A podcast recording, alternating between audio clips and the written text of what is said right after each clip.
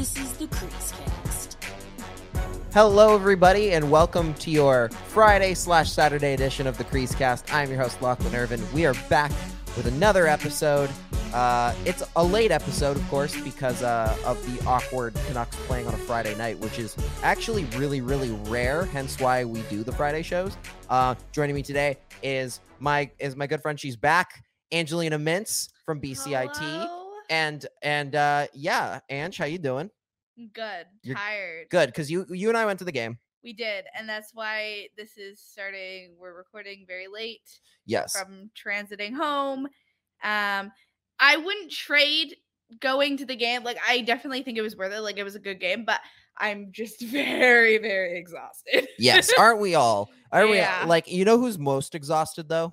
Is Spencer Martin because oh. that boy worked so hard. he really carried the team. It's like he turned in. I don't want to compare him to Demko, but it was like He's bubbly, The way bubbly, he, bubbly the way he played tonight was like bubble Demko, where it was like you never expected it and then it just it happened like it was so impressive so good what an effort by him um first nhl game in five years like that's really impressive and i was really impressed because going in uh you said to me you're like "W- this we're gonna get slaughtered like this is not gonna be a good game panthers are leading the league we have we don't have thatcher demko Okay, we don't have jt miller we don't have conor garland list goes enti- on Okay, excuse me. Don't throw me entirely under the you bus. here. literally said you're like why can you be you can't be sober at this game because okay, which i was because look, I'm the look. Here's the deal. So was I. So was I. Don't. yeah Uh, but like, here's the thing, right? Like, I look back on every single time the Canucks have been like, okay, we're gonna send this very this goaltender who does not have a lot of experience into a game, and we're gonna hope that it doesn't go entirely badly. And like, I look back on like the Mikey DiPietro game where they threw him in on an emergency basis, and the and the Canucks defense was not ready to insulate him properly. And it went so, so badly. And I was looking at Spencer Martin as a guy who hasn't played in five years. His last game, I believe, is actually was actually like a year to the day, or like five years to the day kind of thing, or something close to something that. like that yeah something close to that. Uh, and he had a rough go. He had a real rough go in the three games he played with the Avalanche, which I believe were the year where um they were like where they were notoriously like like insanely bad like that one year where they were like the worst team in the NHL by a country mile. Um and uh yeah Martin had a rough go then and I was just looking at this like god they're playing the best team in the NHL they're doing it without uh JT Miller their leading goal scorer. They're doing it obviously without Thatcher Demko because he's in COVID protocol and Jaro as well and also Bo Horvat's out also conor garland Conor Garland's out. I was just looking at this like, God, they're in a lot. Poor Spencer Martin is about to get thrown to the Wolves. And yeah because usually they can mask for the defense not being great um and they couldn't tonight but i was very impressed with the defense the defense did did their job for sure. Like they did a much They better job than I was actually anticipating. carry the team Yes. They but didn't just be like, "Oh, well, our goalie can save us this time," and just throw him to the woods. Yep, this that Scully can bail us out. They like- definitely looked a lot more into the game. Like they definitely looked like they were playing a much sounder structured defense around their goaltender. Like they knew that they had to be a lot more a lot more uh like um cautious but at the same time they still give up 34 shots and spencer martin stopped 33 so Mhm. finishing with a 971 save percentage absolutely ridiculous just how how good he was in that game. Like the panthers too they're like like not to play like like devil's advocate necessarily but i did notice the panthers were throwing a lot of shots uh right into his chest. Like there were a lot like there were a lot of opportunities in that game that i think they didn't take the best shot they could have and it kind of looked like the panthers might have been even like trying like i don't know if they were coasting necessarily but it didn't look like they were necessarily always getting the best opportunity they possibly could I think you have to think about it though in the way of they just came off a game in Edmonton last night. right and they've been on the road and i feel like it's like when we go into the east coast i feel like it's a lot harder for them to it's like when we go to the East Coast, it's harder for us in the time zones. And I think the same thing happens to them, like West Coast, like you're not used to it. And also, like back to backs are always hard no matter where you're playing, no matter what like teams you're playing. And so I think even though like they played the Oilers and the Canucks, and yes, they're leading the league, they had a huge win last night against the Oilers. And they might have just been fatigued. But I think even with the fatigue, like they still put up a good game. But I think you're right. Like I think the shots, like, yeah, they weren't taking the opportunities, and maybe that would have happened even if like they're not tired. But I think definitely there was fatigue. Not Yeah. to give the Panthers too much credit, but they are leading the league. yeah, 34. Like, yeah, they still got it. They still had a 34 shot night on a team on a Canucks team that's uh, not no- obviously not at top condition, but also like rested. Like they still had the rest, the benefit of resting and having some time between games for this one. And uh, you know, the Panthers didn't necessarily have their best lineup available either. Like Olli Juolevi uh was supposed not not necessarily like he's a starter, but um Gustav Forsling was supposed to initially is in their top six. He's hurt or in COVID protocol. I forget exactly what it is. But Olli Juolevi was supposed to take a spot. Then he went on IR. So they lost that guy. Now they're and I think the guy they were playing in instead was uh, a guy by the name of Matt Kiersted was the guy was the Okay. uh was the guy taking over in that sixth spot with uh you know the usual guys like Ek- Ekblad, Gudas, Montour, Weegar, those etc. It would have been funny to see Juolevi play though, because I feel like People it's were asking. the typical trend of players the Canucks reject coming to Vancouver or playing the Canucks and We- absolutely destroying them. It's Toffoliing. yeah, we have a jar. We have a we It's- have the Toffoli jar up there. We have the It Toff- is Toffoliing, and I think he probably would have Toffolied. So honestly, in I a don't. way, like I don't. I'm gonna. I'm gonna be honest. I don't think he would. I think he would have scored. I. I. I would. I am very. He's not going to get a hat trick. Not everyone's going to get a hat trick. That I- Toffoli thing was just. Toffoli is so good, and I think he just really was like, Well, "Hey, look at me! God, I'm really good." You're gonna be throwing a lot of money like, into that jar. Screw, like, It's bad. Yeah. yeah, It's he a- was like, "Just screw you, Jim Benning. Like, honestly, like that's how that went down, and no one else has really done that coming back to Vancouver. Adam Gaudette kind of did. Well, uh, yeah, but not really.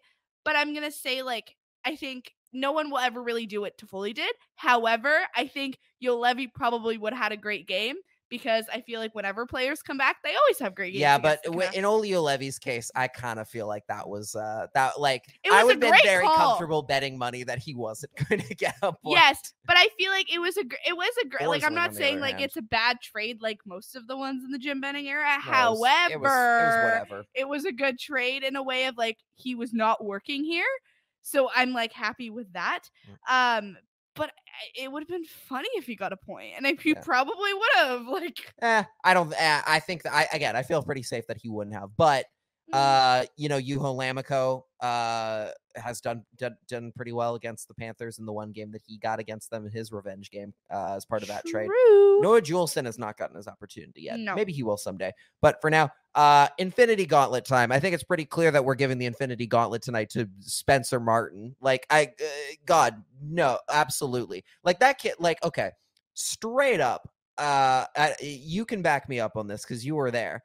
I was stressed. I was stressed watching that. Like once they like once they got the one nothing lead and started the second period or like around that like early parts of the second period, that's when I started stressing out because I as a goaltender, I'm like watching this. I'm like, I wanted him to win so badly. I wanted that win for him so badly. We're talking about it like they won. They lost two to one in a, in a Yeah, shootout it was an exciting game. spoiler alert. But I was watching that game and I was just like, God, I really need them to win for this guy because uh like I can't like he is putting in every last ounce he has into winning this game. And I would be, and especially considering the fact that he's 0 and 3, that he was coming in 0 and 3. Uh, I was like, God, get this man his first NHL win. He is working so hard for it, and they couldn't do it. They they they they tried again, they tried their best. They did their absolute best for it to give the Canucks credit. They did not give up an even strength goal. And according to Jeff Paterson, they have not given up an even strength goal since I believe since I think he said the uh the the the second period against the Carolina Hurricanes. So about a week ago, like uh, that's that's great. Like that's a huge boost for your defense. That's like a, that's a that's a good indicator that your defense is coming along nicely uh, and doing and playing above, punching above their weight class a little bit more. And even, but even tonight, like they had to get a little bit of a bailout kind of night from their goaltender, and he was dialed in right from the beginning. Like there were a couple plays, like I definitely noticed the difference where he's uh like with Spencer Martin, you can definitely tell that he's not like that, that he's clearly not Thatcher Demko or Jaro Halak in the way that he's not as quick on like his uh his uh his feet. He's definitely moving cross crease, a, definitely slower, and he's reacting to the play a little bit like just a step behind, like like even the slightest step behind. But considering all that, he looked great in that, and he was reading he was reading the the puck well. He was able to move. He was able to keep uh, the Panthers at bay for a very long time. He wasn't fooled by any sort of like trick shots, and the Panthers tried that on a couple power plays where. In particular, there was one where Anthony Duclair. I don't know if he fanned on it. I don't know if he was just if he just fanned on the one timer, but he kind of tried like a weird floater. Like there was a weird a puck that very easily can catch you off guard as a goaltender, Mhm. where when you're expecting that hard shot and it ends up instead of going just straight at you, it ends up kind of bobbling up. And he still read it and he put the blocker out and he got his blocker out in front of it. And I was watching that. And I'm just like, no, he's he's dialed in. He's doing his absolute best. And God, it- when Pettersson scored, or uh no, uh Boeser scored in the shootout, I was like, they're gonna do it. They're gonna win. They're gonna win this game.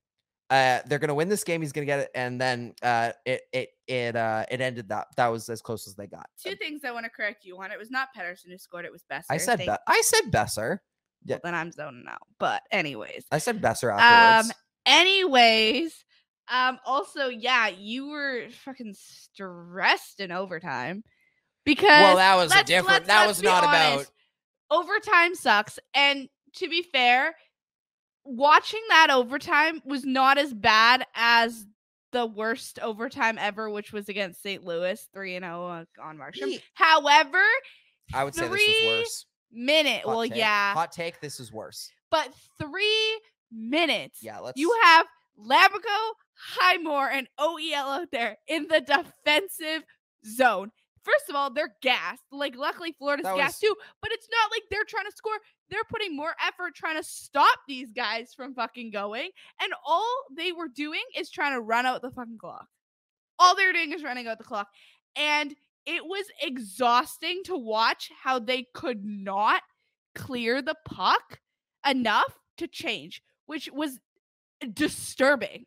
Yeah, well, I, I mean, it It makes was sense. Bad. It makes sense. Yeah, it was awful. it So was yeah, bad. So okay, Bruce Boudreau for all the points he has gotten already as a Canucks head coach. I am not loving the trend right now of how much he's leaning very specifically on Tyler Motte, Juho Lammikko, and uh, Matthew Highmore. Like he, you heard the uh, uh, him talking about how he sees them as the third line, and that includes over Hoglander, that's over Podkolzin, that's over Dickinson. And I'm looking at and I'm like, okay, you know what? Like he's winning a lot of games. It's hard for me to really like get too upset about it and like really like get too concerned, I guess.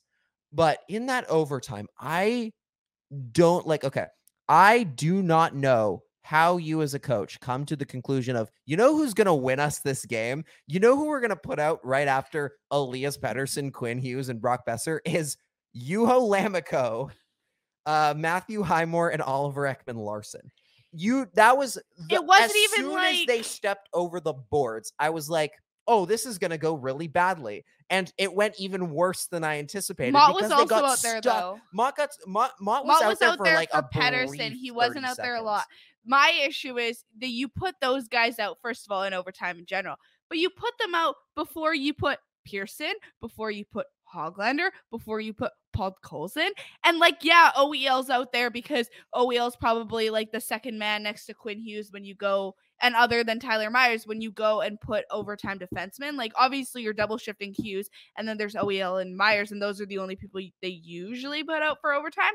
But my issue comes with the fact that those guys were out there like you said They- before anyone else before like other than the top line they were out there before pearson hoglander um dickinson Podkolzin, they were out there. Even really Motte, because Motte wasn't out there a lot. Mom they was only were- out there for 30 yeah, seconds. They were out there before all those guys who are way more, I feel like, capable in overtime of winning a game than Yeah. that line. Straight up there. Okay. Like let's Like I, I they know were in the defensive I zone know for three Bruce minutes. Boudreau that should says prove something. sees them as a third line. I'm sorry, they're a fourth line. They're Yeah, a they're fourth line that guys. You should not be putting your fourth line guys out in three on three overtime.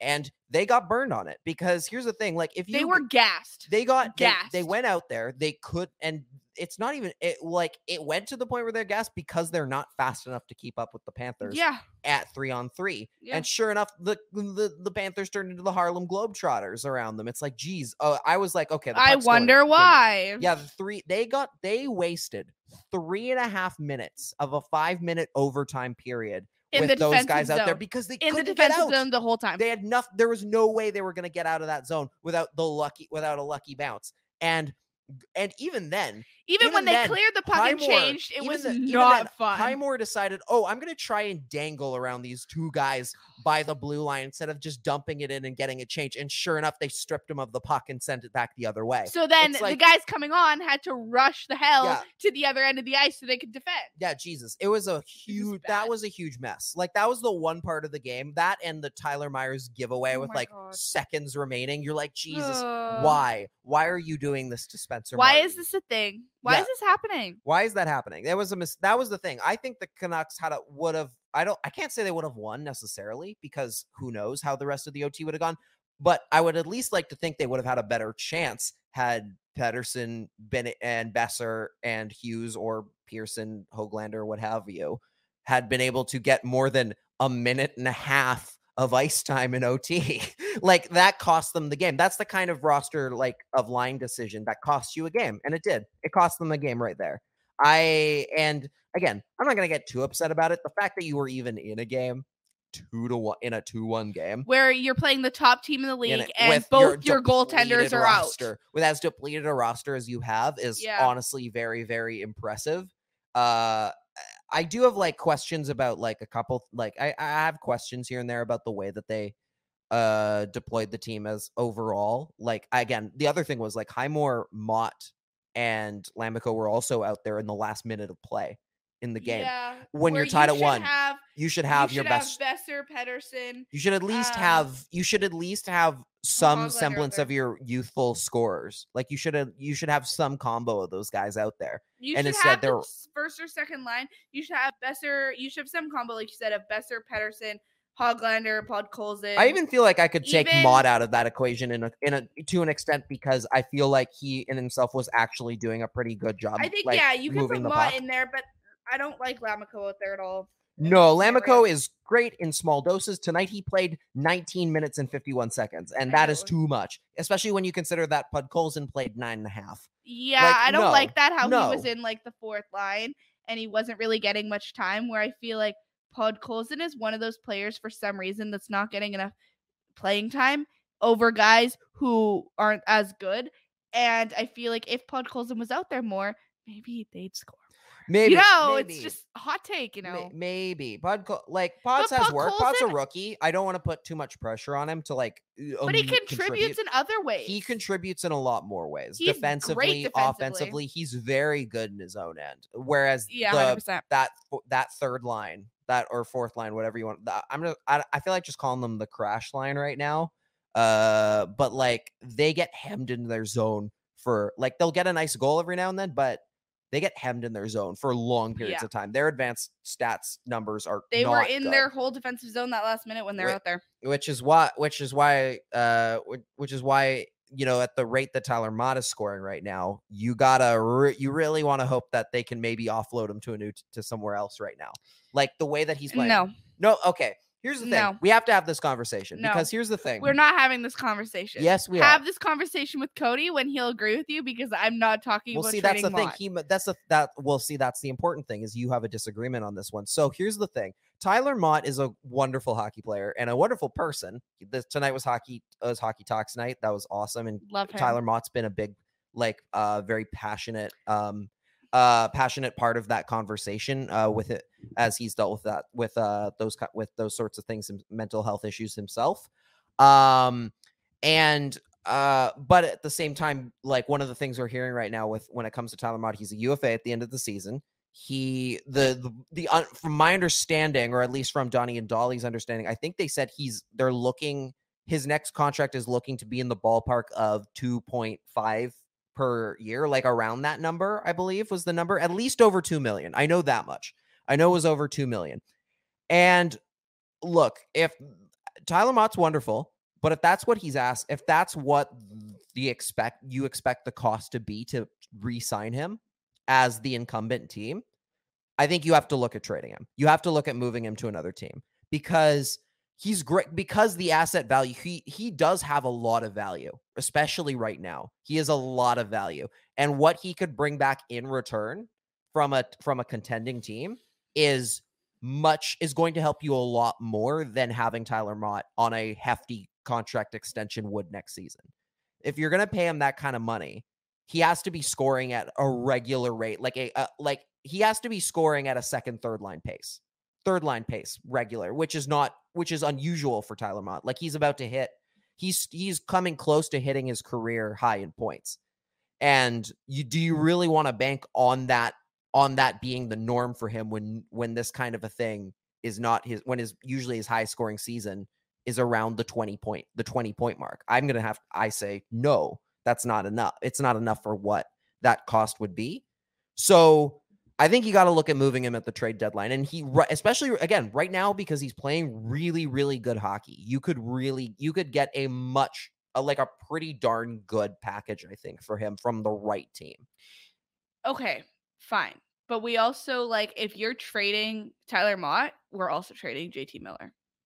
i mean those are two done- separate those done. are two I don't separate care if deals it's two separate deals, but, but it's it has I- to happen. If you're gonna trade Tyler Motte, you better damn well be trading JT. how Miller is that okay i have to ask how is that how is that connected like what why like uh, Because because they're both the heart of the team Great. No, but JT Miller trades value is great. He's leading scoring. He's the leaders leading scorer for them at the moment. I just feel his trade value is really good, and also I feel like with Motte in the same way, you'll get a good package for him. Yeah, JT's older. JT That's the Miller and only Tyler thing- Motte the same. The only thing They though is same. JT Miller's older, but he's still like it's Is almost like he's hitting his prime. Is he older? I thought he was like 29, 30. They're I think they're actually around the same age. like Well, I think they're okay, much that works closer in age. I think. Tyler Tyler Motte just has a bit of a baby face, which is why yeah. he's got he's got that he's got that those good genes. brings great energy to a team. His trade value is super high right now. And I feel like he is worth a lot of money. And even though it would suck to lose him, I feel like it's one of those guys that like we just need to get rid of. And I feel like Motte is like that too. need The only worry I have about getting rid of Motte is I feel like, and you can disagree, but I feel like our penalty kill is gonna fall apart. I know it's not great, but it's gonna get Oh, worse. You, what you he is the, the, heart and soul of the think the- penalty do you think the penalty uh, do you okay if look if Tyler Motte is the only thing keeping your penalty kill together then maybe you just need to rebuild the entire well, penalty no, kill. it sucks. The Okay, penalty okay, kill tw- sucks. JT Miller's 28 and Tyler Motte's 26. It's about Okay. the it's it's pretty close. I thought JT was older, but well, yeah. even then, I feel like the PK. The thing is, with the fourth look, line, keeping Tyler Motte is not going to make the PK better. the PK, but also the fourth line. It's just gonna feel stay like as a is. unit, and I feel like you're not. It's hard to split that up, and so I feel like Tyler Motte being like such a big part of that hurts them. But I don't know. Like I, I personally would rather him stay, and I personally think he's worth the money, just like I think Pearson is worth his money. And you disagree with that, Yeah. so I know a lot I of love people disagree with that. I love them both I as players and as people. Like I love them both as players and as people, but when you're talking like the dollars and cents of like a salary cap league, I don't like what I don't like the overall cost there. I think the cost Mm. outweighs the benefits with Oh, having them. Which in the same way that with like I think that in the same way that I think re-sign like leaving it to re-sign JT Miller would probably not be a good call. I think you'd be much better off. I think the amount you are going to get for JT Miller in today's market you right really now, need to get him like you are going to get almost whole, now You're going to get a king's before things ransom. happen. Yeah, Straight exactly. up, I think the Canucks might get it. like the Canucks might make one of the best deals in their franchise history if they act. Well, now that Jim Benning's gone, I have more faith in our trades. for sure. Um, Getting Well, what see- we here's the deserve for the players we get rid of. well, also uh, a see, concept. JT Miller would have well, or, uh, Jim Benning uh, in Jim Benning's world, what he would have done is He, would have waited till free agency. is he would have Mhm. said no we're going to do fantastic and then not he's going to he would never trade jt miller let him walk in free agency for nothing and that would be it and, they, and with, then with they no would sign some appearances to sh- 32 year old fourth sign- liner for five million dollars for five years and be like, "Oh, we're so excited for them." yeah thank go. god that's over but enough but that's the The edmonton Jim Benning era. but jim benning's the edmonton oilers problem now the Or Edmonton Oilers. pretty Should we soon talk about the Edmonton Oilers? we should in a second, but I think the la- two last things we got to get over from the Canucks side of things before we get before we move on to any other teams. I will say though, the game, yes, we lost, and yes, Spencer Martin was the star. However, I feel like for being depleted roster and everything, I feel like the Canucks really did bring up good energy tonight. Yeah, I feel like they good. played a full 60 minutes, and I feel like they just played well. Like they really they did help their goaltending. Even Spencer Martin played great, but they really did help him. Um, and I think they just played a good full 60 minutes. It was just overtime, obviously, that we talked about. Um, so I'm not mad. I'm glad we got a point for our efforts because I feel like it was a good overall effort. you got a point against the best team in the NHL. That's nothing to sniff at. no. Like, and especially where you are as a franchise, and especially considering they absolutely hammered you the last time you played them. Exactly. Like that's pretty good considering all the circumstances. Yeah, And- you'll take one point, and, no exa- and people can go off and say that uh, Again, don't think- Panthers are fatigued. They played. I don't think anyone's that but mad I don't about think it's one. that. Like I think it's pretty darn good, even if the Panthers were tired.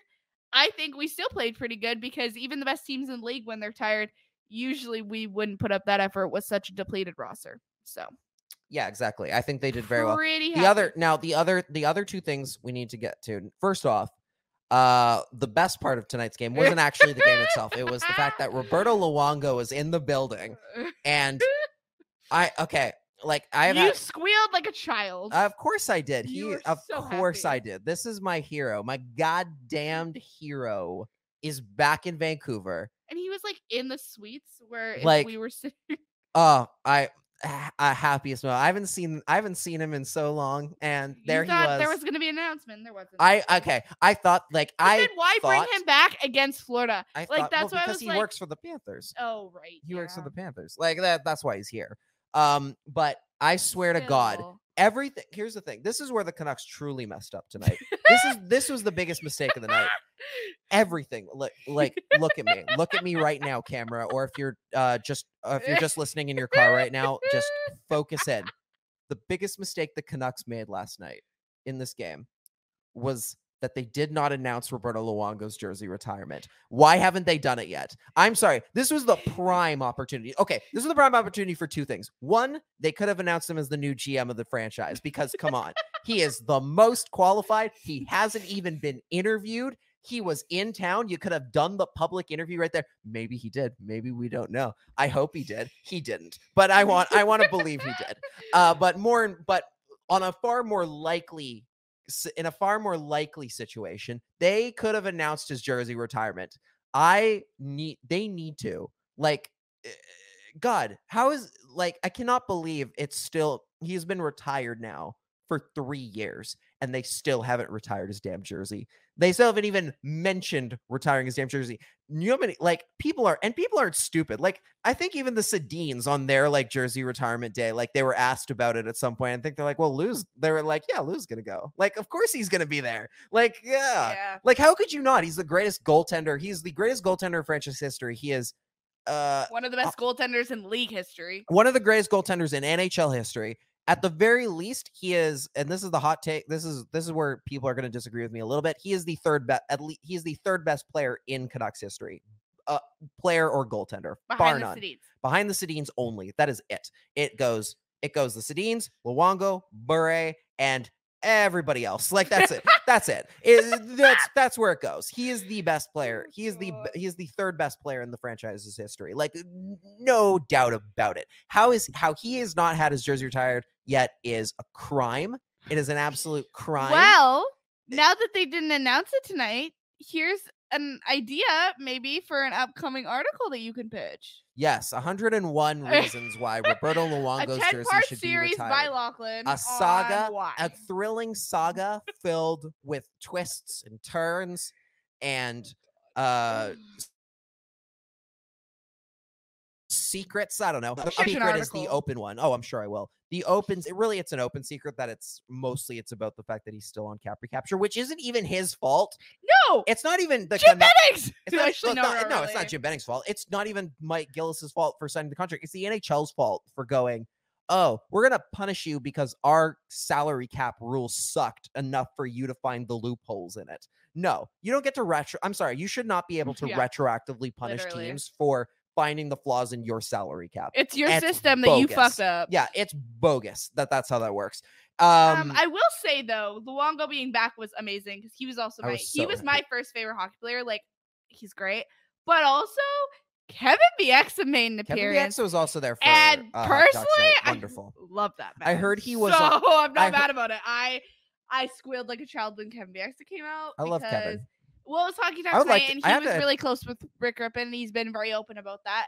But I I love Kevin Bieksa and Kevin Bieksa and Roberto Luongo back in the building tonight. I don't know why This Bieksa is a great not in Ring of Honor. decision. Yeah, I don't know why that hasn't happened. he hasn't been in Ring of Honor. Oh, I don't think they'll retire his jersey. No, he's not. A, no, no, no, no, He's no. not he's like not a a jersey retired candidate. But he's not in the Ring of Honor even at Ring all. of Honor is the perfect. it- Ring of Honor is He the perfect He needs to be honored somehow Bieksa. because Kevin Bieksa A was a fan favorite and B was a great I, player I for wouldn't be surprised if he. I wouldn't be surprised if he gets there, so, like pretty quick. here. Yeah, especially now that he's doing media he stuff. played and pretty much much his whole career in Vancouver, other than A couple, like a- last he bit played at a few- Anaheim. He played a f- good few in Anaheim, but yeah, like But yeah, his he's known as a Canuck. yeah. He's known as a Canuck. his loyalties are still here. Yeah. He went on air one time, like I think Of course he did. last season. the city. Um, or no, when the Canucks were in the bubble, when he wore a freaking like Canucks like bomber jacket Yeah, he's the best. on air. Kevin Bieksa is the best. Ke- Not Kevin Bieksa, at all. Kevin Bieksa is the first West Coast bias uh, uh, member of Hockey Night in Canada we've had in a long time. That's true. Uh, I It's love. not even Cassie Campbell, really is. no, that, yeah. Well, Cassie Campbell Cassie is Campbell. Is is from. Isn't she from Ontario though? Yeah, Like, but she covers they're- the Flames. she covers the Flames, but she's from Ontario. That's like, true. so I. I But think- everyone else is very East Coast. Yeah. yeah, it's a yeah, it's it's a Toronto broadcast. So like, yeah, um, yeah, Kevin Bieksa is back. I apparently he did a very good job in a uh, there was a an intermission video that played on Sportsnet uh, during the game about hockey talks and the initiative and everything. I'm sure apparently it the was YouTube very very good. Uh, Sure, it's on the YouTube channel. that. Bieksa I believe narrated or um was just uh in, very involved Yeah. in cr- in making, which is great. Uh, yeah, and that was that part was very nice. Uh, to to see that that initiative still continuing as somebody you know I deal with ADHD so every Mhm. so it's you know it's important to me. Like obviously Same. ADHD is not like it, it's not necessarily considered on the same. It's not always considered on the same level as all those other ones, but Mhm. um yeah but like on on like other mental health issues but i it is it is in the same category and it's one of those things that i deal with every single day so i always appreciate that they do this and uh that they do that night every single and they do Same. it very well um The, other, big news. the other big news of the weekend the the of the weekend or the week the week. I, I keep thinking it's the weekend it almost is It really pretty much it's, is. it's five minutes from now five minutes when we're recording this. um, Uh-huh. the other big news came out yesterday is that the Canucks basic as the, maybe the other Infinity Gauntlet of the week belongs to the new member of the Canucks analytics department, Rachel, Rachel Doerrie. Doerrie. Did you just try to snake the announcement for me? How dare you? This is my show. Don't care. All this right. is about women in oh, sports. Oh wow. Okay. Checkmate. Okay. You you, you This well is- played. Yes, Well yes, played. she's in the Canucks, but this is about women in sports, and this is a very important topic for me. Yeah. Being Well, a you journalist, have the floor. Go for it. being a journalist in sports, I I think this is a great signing. I think Rachel's great for experience. Um, not only like she's a woman, obviously. first woman in a management role, not management role, but in like head office for the Canucks. Not uh, oh, not the first, not the first. not the first. no, there have actually been a few more. Apparently, I Oh. asked. I actually checked around to see if that was the Okay. case. And no. Well, one of the first, but I think in the era that we're getting into, more and more women are getting into sports, and so either or, like even if she's not the first, it's great for the organization to have more representation. Um, I think she's super smart. I think she's a great addition. Um, and I feel like this also opens the door for a lot more people to be like, yeah, I can do that because I feel like hockey historically has been very run by white men and you're starting to see a lot more diversity not only in like I guess head office but in like the media um and in all aspects which I really like and I think it's a great fit. yeah, it's so I'm very excited about it. it's a fantastic fit for a lot of reasons. She's Rach- also insanely smart. Rachel is She's so, so good. for anyone who doesn't know like a lot about Rachel or is like this is your first time like your introduction to her. I'd be surprised if you're finding it out on our show. But uh Rachel has been has worked for the New Jersey Devils. Uh she worked there for 2 years along with uh she has uh worked for Hockey Canada. She's worked for the Sudbury Wolves. Uh she's uh worked as part of like a director of like development I believe for like the York University in Toronto where she was also getting her masters in her master her her master's degree in science for uh sports analytics and uh sports uh i think was, I forget if it was psychology or like something like that. Something like that. something gr- ridiculously smart and and into like a crazy a crazy cool career path. And Rachel is um obviously was ve- has always been very active on Twitter and uh in social media about uh she had a podcast called the Staff and Graph podcast uh, which ended yesterday uh, for some reason. I at lea- wonder okay, well, the show. Sorry, I should say the show didn't end. She's just no longer going to be on it for some reason. Um, but uh, Rachel is like I've been following Rachel like in her in her career for uh the la- the better part of the last I guess three four years now. Um, God, like the she's been on. She's talked many times about the Canucks and what is wrong with them. What was wrong with them specifically during the last regime. Um, and like to this day, one of my favorite. I don't know if I don't know if she. I don't. I don't know Rachel personally, but uh, but I and I don't know if she'd love me bringing this back up. But I will say, I will. I will. I will say. I'll say this. One of my favorite quotes of all time was when she appeared on Puck Soup, and uh, on the Puck Soup podcast with Greg Wyshynski, Ryan Lambert, and Sean McIndoe. Uh, and uh, she was at, and they were talking about the trade deadline. She and she said, if and she said, I quote, if uh, if Steve Yzerman and Joe Sakic are playing 4D chess, then Jim Benning is gluing macaroni onto construction Oh paper. my and it is the greatest analogy of what the of the Canucks at that point that I, I have mean, ever heard. And here's the thing: a lot of people like I, I saw a lot of people being like, "Oh, you don't want somebody who was talking trash about the Canucks on on uh on your t- working for the team. Why would you ever do that?" And now I think that's a guys for a different issue. Um, that's just an excuse for a different issue that they have with her. Um, Um, I know our media people aren't technically employed by the Canucks, but they sit up in the press box at Rogers Arena and shit talk the Canucks when we suck. So I, I, I mean, I, it's I would like say I don't think. I don't think it. Well, no, but I think there everyone has they opinions, and I don't think they're like. not they're we're not gonna sugarcoat it when they're bad. Yeah, like, that's how exactly. but I'm saying that like for people to be like, oh, well, she talks shit. It's like no, no, no. But here's the thing. No, See what I, I, don't care. what I was getting to the to the point of was that you want people in your organization who don't agree with you. You yeah, don't because you need different opinions. the- you don't want everyone to be like, "Oh yeah, hundred percent, I agree with you," because then you'll have you'll never have anything else It's straight up. It's straight up the idea of like, in a way, uh, like this is not necessarily the perfect analogy, but it's the idea of like you keep your friends close and your enemies closer. It's the idea of the people who have their disagreements with how you're running things Mhm. and are vocal about it. Those are the types of people that you actually want working with you. Oh yeah, because they're going to bring a different mindset. They're going to bring a different idea that you might not have necessarily thought of. Mhm. And that's good for your organization. You want people who have a different a different point of view on what they're seeing on the ice. You want a Mhm. bunch of different opinions and ideas to create a more collaborative, cohesive unit. And that's what Rachel talked about yesterday about why she wants to be on the Canucks and why she's wanted to work for the Canucks for actually quite a while. Mhm. And the fact that the Canucks were actually the team together and that actually put the pitch together Yeah, to because go for she- it. there was a was lot of teams great. getting for her. Yep. So Uh, according to Thomas Drance, a lot of teams wanted her, but she chose she Vancouver. She chose Vancouver. So that makes us feel special too. yeah, because it's a She, case. she wanted us and we wanted her. It was a mutual yeah, mutual but that joining. and that's be, but Love that's that. because Jim Rutherford's here now. That's And true. he's will and he not made it very clear that he wants to put together a better product. And he wants Yeah. a he wants to have a group of a group of new age thinking. He wants to have people who might be lean towards more of his side of things with the older school of thought. But he's Mhm. still but he's not gonna and he's gonna bring in people from different walks of life and different and different experiences. And Mhm. Rachel fits that description perfectly. She is Mhm. a new age thinker. She brings a very different side of expertise on things that the Canucks are desperately in need of.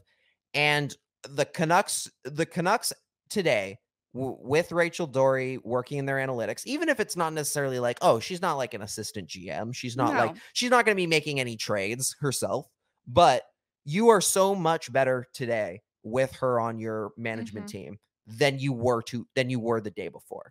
Yeah, because like you said, even though she's not making trades, she's putting her thoughts and opinions out there on what she believes is best for the team. And I do feel like, like you said with Jim Rutherford, I feel like this management team that he's building will listen and have like, yeah, they might not agree on everything, but they're all I feel like they're all gonna listen to each other and kind of put everything out there and then be like, okay, so this is our best thing and this and this and like place everything. I don't know how to explain it, but they're going to like just listen to all the options before making a rash decision. Where I feel like with management before, it wasn't something that happened. I feel like it was a very one sided conversation when you wanted to make trades, when you wanted to not sign players and yada, yada, yada. I feel like there or was. there was John Weisbrod who had just offered teams picks that they didn't ask for. Yeah, I feel like they it was didn't just know how to very much negotiate. like it was just like, oh, here you want this player? Okay, here you go.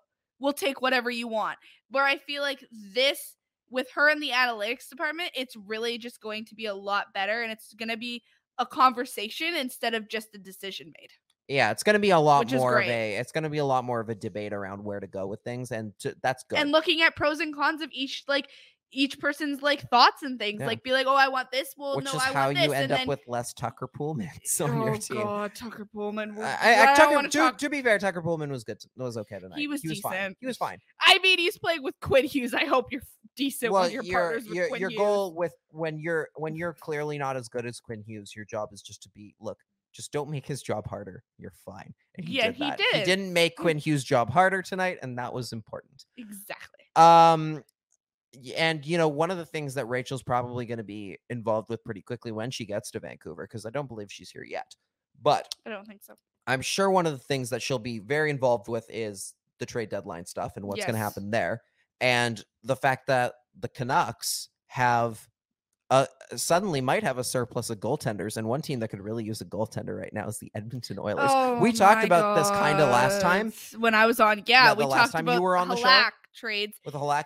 Now there's Spencer Martin. Now, okay, the whole okay, Spencer Martin's not going anywhere. But the funny part, it, it's just very, very funny Uh, because a lot of people were falling apart, absolutely trolling. What a surprise! They what a surprise that this extremely fragile team that has that folds like a cheap suit every time the going gets tough is not doing well. Okay, I have I have thoughts on. They're this. not going to. Oh, I have thoughts too. Here, you go first. Um, they need to fire the coach and management because just That's- firing the coach is not going to happen. Or I mean, not going to do anything.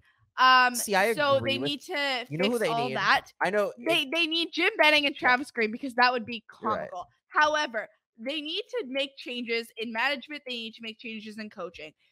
This is, and I'm I'm copying because this is a great take. What Steve Dangle said on his podcast the other day.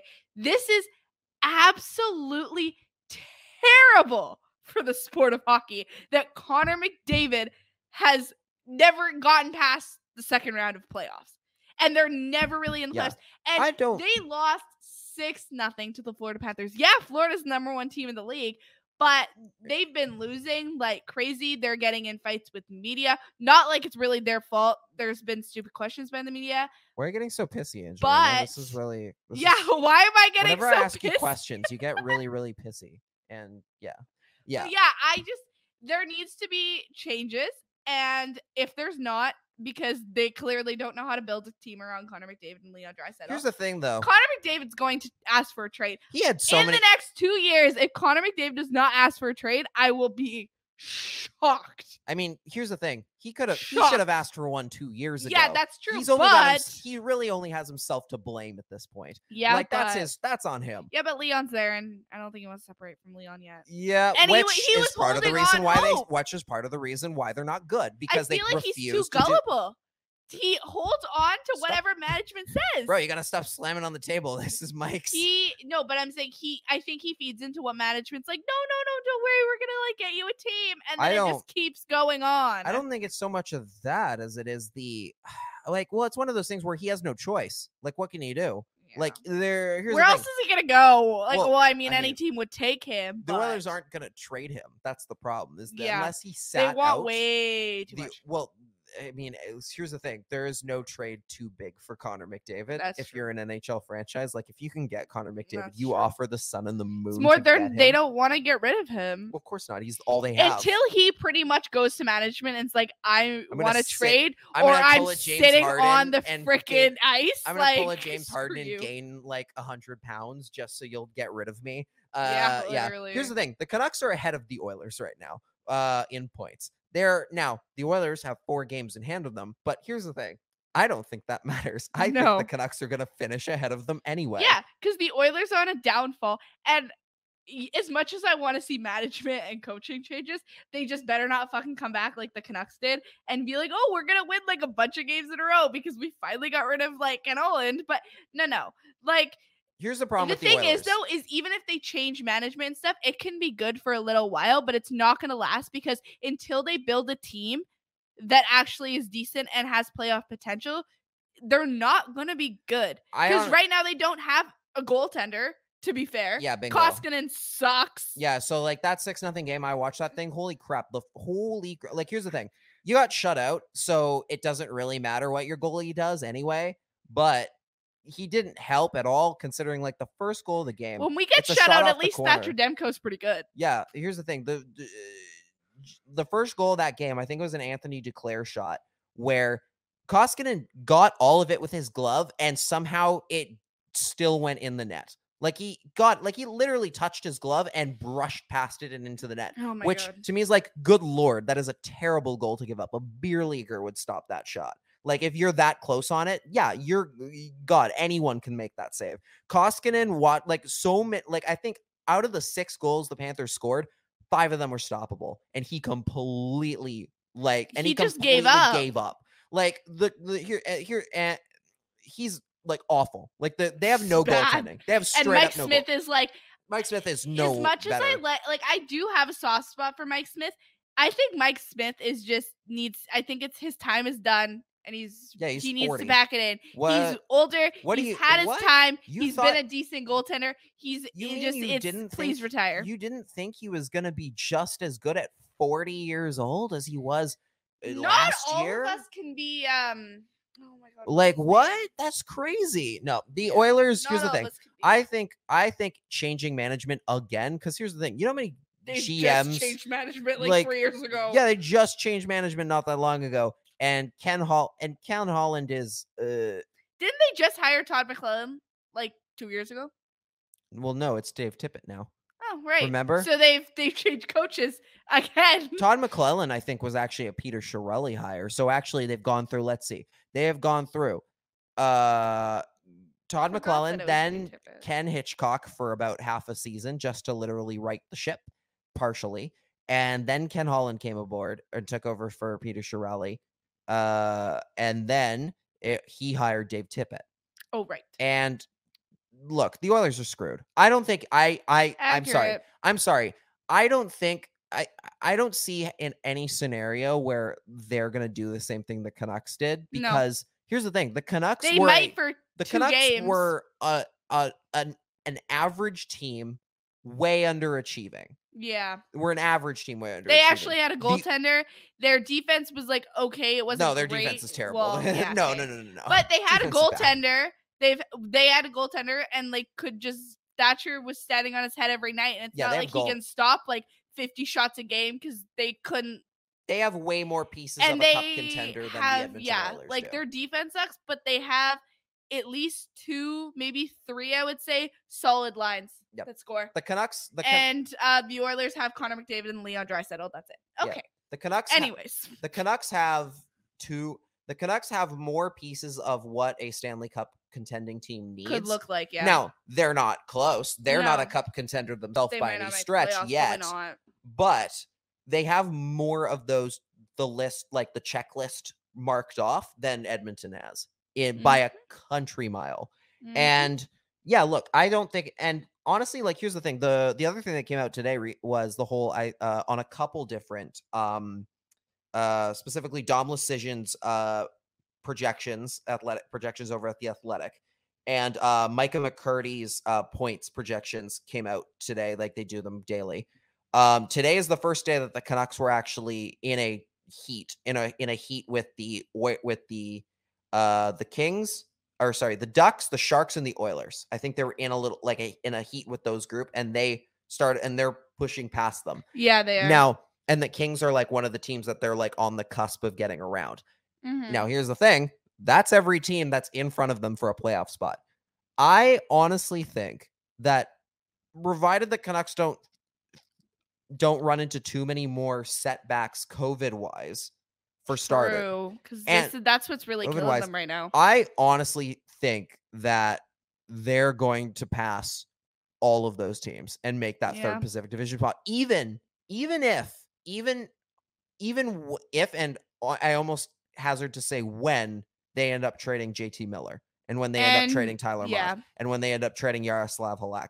I think you can move out all. I think there's a very realistic case. Halak is where the mo- easiest, I think, to move though. No, because he's got the no move oh, clause. He's Oh, right. the hardest to move out. Really, He's not as move, but he's the easiest to He's the replace. easiest to sell other teams He's on. the easiest to replace. easiest to replace, easiest to sell other teams on, not easiest to actually make yeah, a trade no, happen it's with. it's the hardest to Miller trade, is going to be the easiest but to the make a trade happen easiest with. to like easiest to replace because what his package would be like is Yeah. hit it'd be either one for one or a one for one with a pick. So it'd be him for the other backup and a pick, like a fourth round, third round, whatever. Well, and then that's fine. That guy slots in behind Demko. If he sucks, now, well, I don't want to say Spencer Martin could slot in, but it just depends. Like you chips will fall where they lay. But I'm not too worried about getting rid of Halak in the way of it doesn't really affect them. well, it's a really- yeah, no, it's not that. It's not about that. It's about the what you could get to get out of him. And like again, yeah, it's not goaltending's You're not getting much out of that. You're getting a lot more in Tyler Motte and JT Miller deals. Yeah, J- yeah, the those, are Those the ones moves you are get. getting I think it's more. very easy. I think there is a very clear scenario here where the Canucks do all those things, actively make trades that in theory make you better for next year and don't make you as good this year, and still end up as the third team in the Pacific to make the playoffs. Yeah, and then you go and see what you can do because you never know in playoffs. Yeah, because at that point you've done you've had your cake and ate it too because you've already you've made the trades to favor yourself for next season while still while still getting into the playoffs this year. In other words, you have won an extra just extra here's a free round of here's a free round for you to try and win a cup. and then they can just go and do whatever they need to do. And if they lose, it's not like yeah, it sucks, but it's not like they're House money. pressure on them to be this Stanley Cup winning team. They are pretty much, if they made the playoffs, they're pretty much the underdog going in, and they could just go and do whatever the hell they want. And Yeah. I think we'd all be impressed at whatever they do. And I To and be to and be for all the you know for all the concerns i've talked about with the canucks today like straight up like i even look at like in this scenario they'd be playing calgary in the first round i'm looking i'm like i'm like yep, that's a- Calgary can't win a round though to save their lives. yeah calgary's a beatable Calgary team cannot a win a playoff here's round. the thing a lot of people like i know the advanced stats have them pretty ranked pretty high i am a hundred Calgary's not that good. i am a hundred percent uh on the calgary is overrated train i do not tr- i do not i have no faith I don't think they're that anything. good, and I I don't know markstrom's why- fantastic Yeah, Markstrom's but fantastic. that's all it is and they have some decent scores. Yeah, they have Tkachuk. Their defense isn't great. Um, I feel like they just they have good scores because Gaudreau and Tkachuk are there, and then Markstrom's fantastic. He like he did this in Vancouver. He stands on his head. Chris Tanev is so Chris Tanev, yeah, like- Chris Tanev's Chris Tanev. Like I'm I- sorry, I'm in the same like here's like uh The I- thing is, is like I don't think they're that good. Like they have a couple good pieces, but I feel like when you look at it, when you look at it overall, the Canucks have way more pieces to build a team, like to build a Stanley Cup winning team than Calgary does. Yeah, like Calgary at this point, Calgary's going to do what they do every year, where they have this really cool regular season, and then they're gonna, and then you're gonna, they have, flop in the particularly like. Johnny Gaudreau and Sean Monahan are gonna disappear when the playoffs. Yeah, because they never do anything. Matthews the Matthew Tkachuk is the only one literally, I've ever scores I've been on and the- he's not even that good in the playoffs. Flames are the the Flames' biggest issue, and I've said this for a very long time, is that they are so hell bent on no good. This is Gaudreau and Monahan's team, and not Tkachuk's team. Matthew Tkachuk is the best player out of all three of those Yep. guys, and I will And the- stand for and there was talk last year. Well, I think every any any any smart hockey fan would because like it's so clear That's that true. like it's so clear that he's the best out of that group and yet last year there was like oh they're tired of matthew Tkachuk's attitude and they might trade him and it's like re- it's like okay, i'm sorry if if like if Gaudreau and monahan are part of that and they're tired of Tkachuk Tkachuk's attitude cool you get rid of them get rid of them first they're Matthew Tkachuk, yeah, he's an asshole and he's a pest, but Yeah, but those are the guys, games. yeah, those are the guys you want on your team because they piss off whoever well you're playing. i don't against. want them on my team I mean, to be fair, I, I. I like building a team of nice people. Yes, but he he's an asshole, but he wins hockey games, he scores goals, and yeah, he does stupid shit, but he's still pretty like he wins games for them, and he's not like dare I say he's not like Nazem Kadri in the way if he doesn't get suspended that often, so it's not like he's out half the season from stupid hits. Well, that's a that's a different thing. And Nazem Kadri, by the way, having a great season. Holy Nazem cow! Kadri, this is what I'll say. I Oh, didn't boy, like him on the Leafs because I thought he was a really dirty player. I'm not saying that he still isn't necessarily a dirty player. However, when he went to the oh, Avalanche, Oh, he's a dirty for player. some He- he- reason- well, here's the thing. He's only he's dirty in the worst way possible at like for like five seconds out of a game. Like Yeah. he's never he's he's generally never like a he- jerk the whole time. no. It's always this. He literally. Uh, I think the way I've heard people put it is like the red mist. Where you get so mad for just a split second that And you do the dumbest thing in the world and you snap at the wrong time. I, I, yeah, lots of players are like that, and yeah, that's that's Kadri's thing. But he's talented, guys. Yeah, you can't deny is, that. You cannot. You I can't will deny say, the talent. When he went to the Avalanche, he really he cleaned. picked it up, cleaned up his act, and really just started playing. Like he's always been a good hockey player, but he really just started like focusing on scoring goals and focusing on playing hockey. And yeah, he still gets pissed off once in a while, but I feel like he really tried to control himself in Colorado. yeah, because he- I think Colorado is like, we're not putting up He your also didn't need to bullshit. as well. It's more about. but also, it's not like you're on the Leafs where he didn't need to be relied. bigger. He didn't need to be relied on as much. Like uh, Yeah. in Toronto, they needed to rely on him to because be they didn't have anyone else. because they didn't have any because uh, in even with like Matthews and Marner, They were there he was still they were younger and he was still like a top six player for Yeah. most of that time for that time period. Whereas Because in even they had Colorado, Hyman and be a second. too, but He can be a he can he can be a third guy sometimes. Like that's because they're that. and he's fine and i think he's fine with that role because he doesn't have to be as relied on and so i think it relaxed him yes, being in colorado and not having this pressure to be like oh my gosh i'm on the top line i need to hold this team together like yeah sometimes he plays like second line but he's fine dipping down and then the pressure's not on him and he's such a better player Yep. when that happens Yep. Anyway, the Oilers are in trouble now. yes Last last thing of the day. Last last thing of the day. This is what you wanted to talk about. yes i want to I mean, I like talking about it too. I, I want to talk about Seattle getting a you dog. gotta stop slamming the table. I swear to God. until until tonight, Seattle is undefeated with their puppy Davy Jones. And then I got And Smoked. there, so there's a couple things I want to talk about with this. One, where the hell is the Canucks puppy? Excuse great me. question. Where is the Canucks? Excuse me. What? I okay. feel like there's so question. many teams in the pause. league. Pause. Question. Can I finish talking? No. Pause. Question. If the Canucks were gonna get a dog, what kind of dog? Okay, that's that's a hard one because What kind of dog fits the Canucks as like a I like know if you were to I pick- want them to get out- like a mutt like Seattle did because I feel like But like husky I- fits for like a kraken, like that kind of style, like that kind of. There's there's something there, we right? need a duck toller. Is duck toller a can? Is that a Vancouver It's thing? Nova Sc- Oh, See, that's a Nova. Sc- See, it's Nova Scotia. I think you need something like you need something kind of like oh, you need an oceany type dog, similar to the kraken, but maybe not in that husky that husky range. like a husky, maybe like um a German, sh- like a I was German gonna say German Shepherd mix. Ger- German, German Sh- Shepherd I love husky German. Yeah, I would say you know what? Go like okay.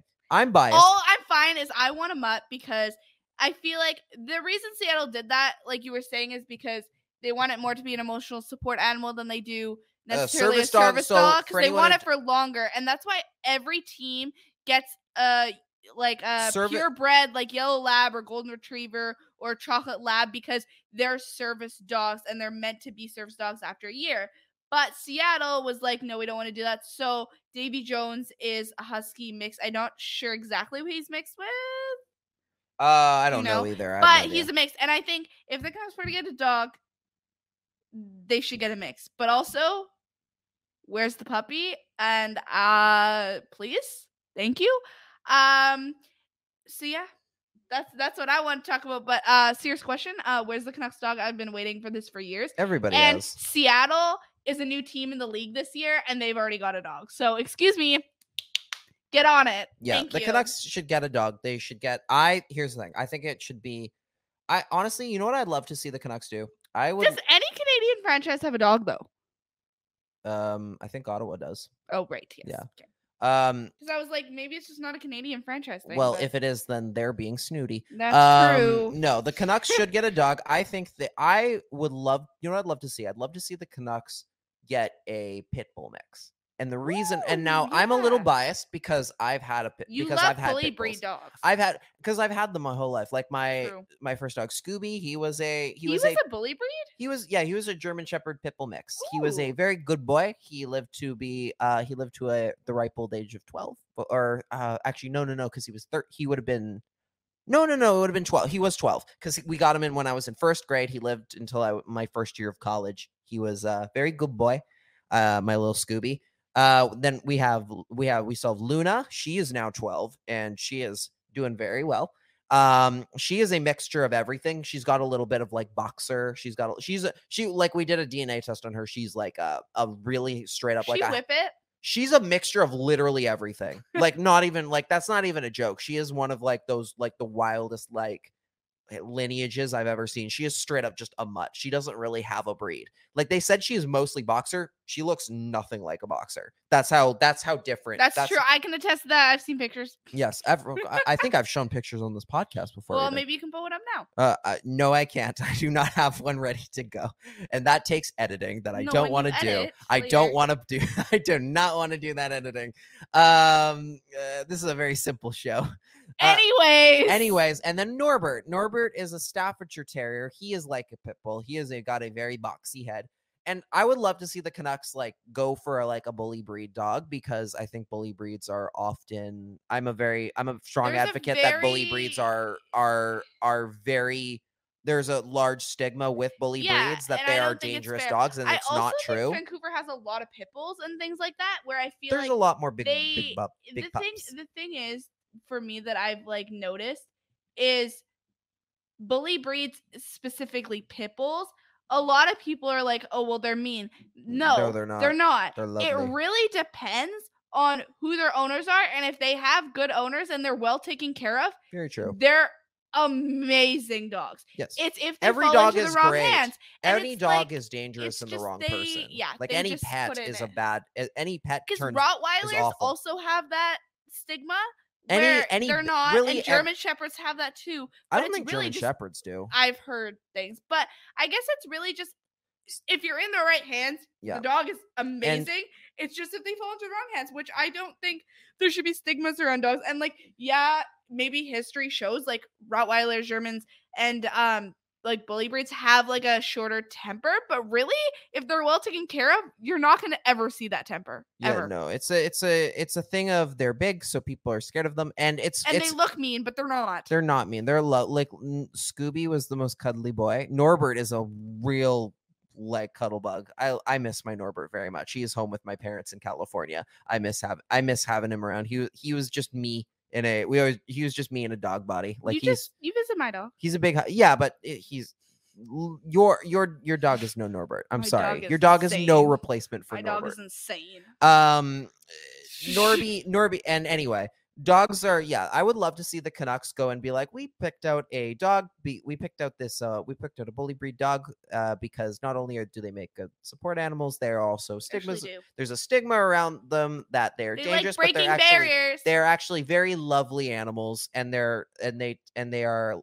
um yeah they're great dogs. They're Mhm. I would love to see them go and do something like that and get like a mix of like a staffy mix and be like, hey, look, this is a lovely dog. He is represents your team very well. He's a good boy.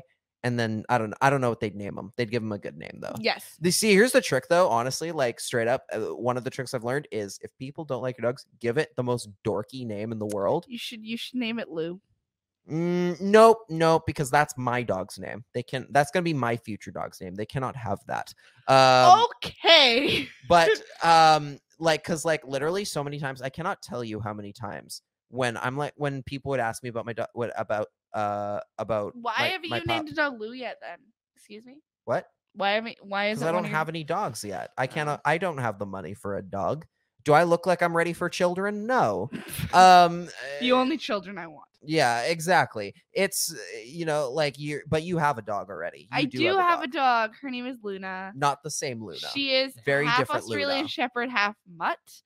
Um, Well, that just makes her mutt. Yeah, She's she's, whole really mutt just a mutt, but she's like her maid breed is Aussie, and she looks like a border collie though, and she's insane. But I love her, so it's okay. Yeah. she's 11 months old. yeah and but anyway when people would ask me about like what like i would say oh he's a staffordshire terrier mix which of course immediately people bristle at because they're like oh scary dog and then i'd be like his name is norbert and you just see the color like like come back to their face like oh it's okay it's a huge dork like yeah this dog like you can can can you be scared of a dog named norbert no because his name is norbert it's the dorkiest name ever so that's literally that's the trick just yeah, just give it a very dorky name, and literally everyone will love the thing. that's true. I would love to see the Canucks go and get like a little, like a a a, bi- a big old a big old bully pup because they're they're very good dogs. Yes.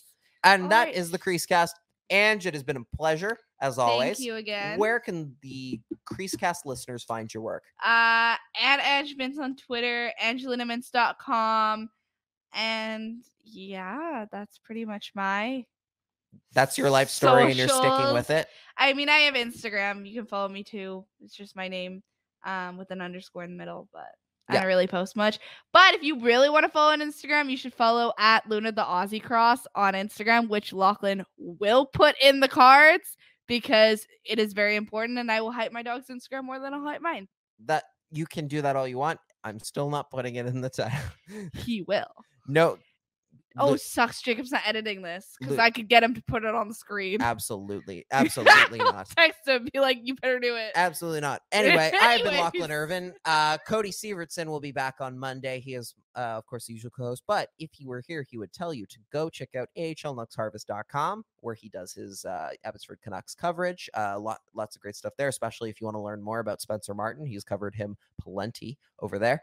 And uh, make sure to go uh, check him out uh, at Cody Sievertson on Twitter. You can find me uh, on Twitter, Instagram, and Facebook at Lach in the Crease. You can also find my writing work over at CanucksArmy.com. I just wrote about Rachel Doerrie joining the Canucks. I wrote the uh, game day, uh, the morning skate stuff for the Canucks this morning. And, I'll be writing a lot more. possibly soon to be why Luongo's jersey should be retired. I mean, God, I, I could, I might just make that a monthly thing. Um, if, until it happens. if if quads won't pay me for won't won't pay me to do that, then I will just write it for free on my own website. Fair enough. like that's that's how I'd go. And or I could maybe write it for uh for your for the Patreon, the Creasecast Patreon with one dollar and five dollar tiers that you can go check out. Uh also make sure to check out the Creasecast on uh, not only the so the, podcast platform that you're listening right now, please give it a review if you're on Spotify or Apple Podcasts, but also on YouTube. We have full YouTube episodes that you and make sure to subscribe and hit the bell on YouTube to get notified when new episodes drop, and which can sometimes include uh, the Twitch streams that I do uh, over on our Twitch channel, twitch.tv slash creasecast as well, if you want to go check that out, or check us out on Twitter at the creasecast. With that in mind, thank you so much for listening. We'll be back on Monday with a brand new episode. Good night.